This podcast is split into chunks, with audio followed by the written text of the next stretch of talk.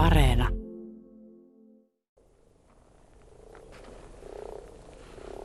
Suht komea aamu.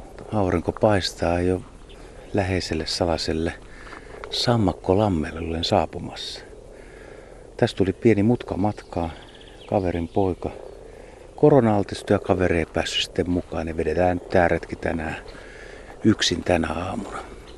Espoossa ollaan ja sammakoita on tullut odoteltua ja käytyä katsomassa ja pari kertaa petyttyä, mutta tänä aamuna tilanne on ihan toisenlainen. Täällähän on yllättävä buuki käynnissä. Paikka on siis tämmöinen pieni lampi, missä on tässä itäreunalla aika paljon sammalta, kivikkoa, koivuja, pajuja kasvaa vedestä ja sitten on lampi tuossa kauempana. Tämä on hyvin, hyvin matala ja varmasti tässä tämä vesi on lämmennyt paljon aikaisemmin kuin tuolla muualla. Ja nyt kun aurinko pääsee paistamaankin tähän pohjukkaa yllättävän hyvin, niin tässä on selkeästi lämmin, lämpöisempi paikka. Ja usein ne sammakot nimenomaan tulee siihen ensimmäiseen lämpöiseen paikkaan. Että ihan tämmöisellä mikroilmastolla tai mikrovedelläkin on aika suuri merkitys. Eli tässä niitä on. Ja tässä risteilee kaatuneita puita tämän vesialueen yllä, että, mutta valokuvauspaikkanakin aivan erinomainen. Mä katselen noit nyt vähän niin kuin vastavalon puolelle, niin siellä on tummia päitä, 1, 2, 3, 4, 10, 20 on tuolla puolella vähintään ja toisella puolella on hetkinen, täällähän on jo kutua. Lähes käsittämätöntä. Miten ne on ehtinyt kutea jo? Huomasinkohan mä tämän viime viikolla, kun mä kävin tässä. Tai sitten tää on ihan tuoretta tää kutu. Mutta toisella puolella siis on täys kurnutus käynnissä ja tällä puolella on vähän hiljaisempaa, mutta tässäkin kurnutetaan. Ja mysteeri on se, että missä nämä sammakot talvehtii. Talvehtiiko nämä mahdollisesti just tässä lammessa? Sekin on mahdollista, että ne on muuten tuon lammen pohjassa ja sitten vaan ne jonain kauniina kevätpäivänä nousee tuolta lammenpuolesta ylös tänne rannolle ja kurntus alkaa. Tai sitten se on joku toinen lampi, missä ne talvehtii. Mutta vedessä ne varmasti on. Ja nämä kaverit, mitkä tässä tällä hetkellä peuhaa, yksi on tuossa toisen selässä ja toinen on ton vatsapuolella tuossa kolmas änke ja toisen selkään, niin nämä on jo iäkkäitä sammakoita. Et sammakkohan tulee sukukypsäksi noin neljävuotiaana, niin nämä on ehtinyt tässä useammankin kerran todennäköisesti käydä. Nuoret voi käydä harjoittelemassa ja seuraamassa, millaista tämä kutupuuha on. Ja sitten nämä voi elää kymmenenvuotiaaksi, että tuommoinen pieni kaveri, niin se voi olla yllättävän iäkäskin. Ja ehkä mä oon näistä monta tavannut jo aikaisemminkin monta kertaa, mutta on aika vaikea tunnistaa. Mun mielestä joskus syksymällä, kun katselee sammakoita, niin näyttää enemmän eri värisiltä ja näköisiltä. Että tässä kun on nyt pää vedenpinnan yläpuolella ja jalat, takajalat levällään jyrkästi sille, ne pysyy hyvin tuossa pinnan tuntumassa. Nyt yksi ui ihan vierestä ohi puoli metriä matkaa, niin nämä näyttää tasaisen ruskeilta. Hyvin, hyvin tasaisilta ja itse asiassa yllättävän samannäköisiltä. Mutta oikeasti ihan tämä rana temporaaria, eli tavallinen sammakko, ruskosammakko, niin kyllä se väri on aika vaihteleva, että voi olla hyvinkin erivärisiä yksilöitä. Tämä on hyvä, nämä tulee nyt ihan mun viereen tähän näin. Ja tässä on siis, homman nimi on keväällä se, että juuri näihin aikoihin Etelä-Suomessa, pohjoisessa sitten vähän myöhemmin, kun järvet vapautuu jäästä, niin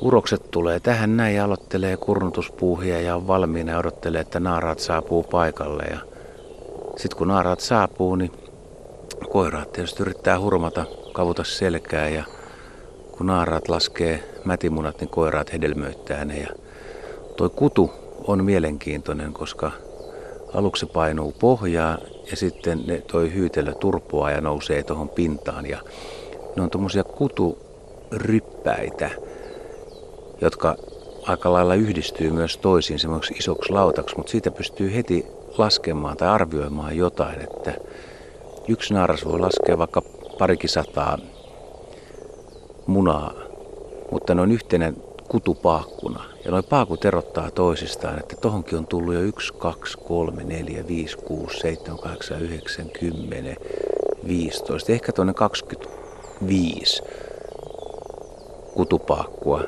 Ja siitä voi päätellä, että se on ainakin 25 naarasta ja koiraita todennäköisesti paljon paljon enemmän.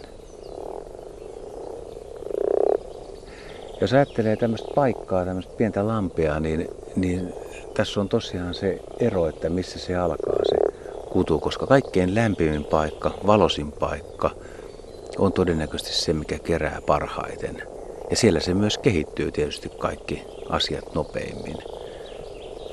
Ja veden lämpötila tosiaan ratkaisee sen, että mitä sitten tapahtuu, kun on, on, on kudettu, että kuinka nopeasti munista tulee toukkia, nuijapäitä. Se voi olla viikosta kolmeen viikkoa, riippuu miten kylmää tuossa vedessä on ja minkälaisia jaksoja tulee. Ja suotuisissa oloissa niin yllättävän nopeastikin. Ja sitten kun ne nuijapäät täällä alkaa liikehtiä, niin miten nopeasti ne kasvaa, miten paljon ne löytää levää ja bakteerimassaa syötäväksi ja kuinka lämmintä vesi on. Ja se vaihtelee tosi paljon ja ihan pohjoisessa Suomessa ne kaikista nuijapäistähän ei koskaan tue sammakoita, että ne ei ehdi kehittyä siihen mittaan.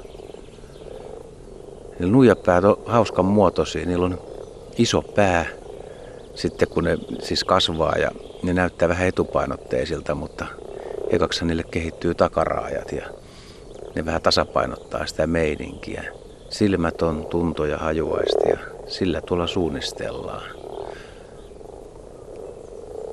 Yleisesti ottaen niin tähän aikaan vuodesta niin sammakoiden kutupaikkoja kannattaa käydä katsomassa. Pienet ojat, lampareet, vesilätäköt, jopa semmoiset paikat valitettavasti, niin, mitkä ei pysy koko kesää auki tai, tai että niissä ei vesi säily, niin sammakot voivat tehdä virhearvioita ja kutea semmoiseenkin ja silloin se kutu tietysti menee hukkaan. Ja monta kertaa on miettinyt, että, että osaaksen todella valita parhaat paikat. Et itse olen löytänyt rannikolla kallion lammikoista semmoista paikoista kutua, mistä ei juurikaan niin kuin, tunnu koskaan tulevan poikasia. Ja valitettavasti tietyillä paikoilla oon käynyt seuraamassa yli kymmenen vuotta kututapahtumaa viime vuonna niitä ei enää ollut, että se saattaa olla, että joltain alueelta samakot sitten häviää kokonaan. Se, miten pitkältä nämä sammakot tähän tulee, niin sanoin jo aluksi, että ne voi olla tämän lammen pohjassa, mutta voi tulla kauempaakin. On arvioitu, että semmoinen neliökilometri, pari neliökilometriä.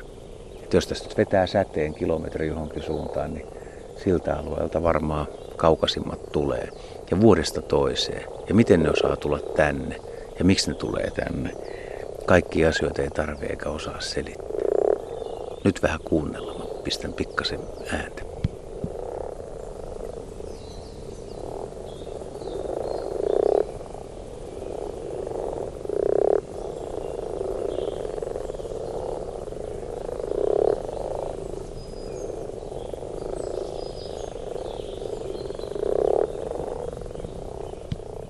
Tässä voi vielä kokeilla semmoista efektiä, että panee varovasti käden veteen vähän liplattaa ja katsoo, että tuleeko kukaan katsoa.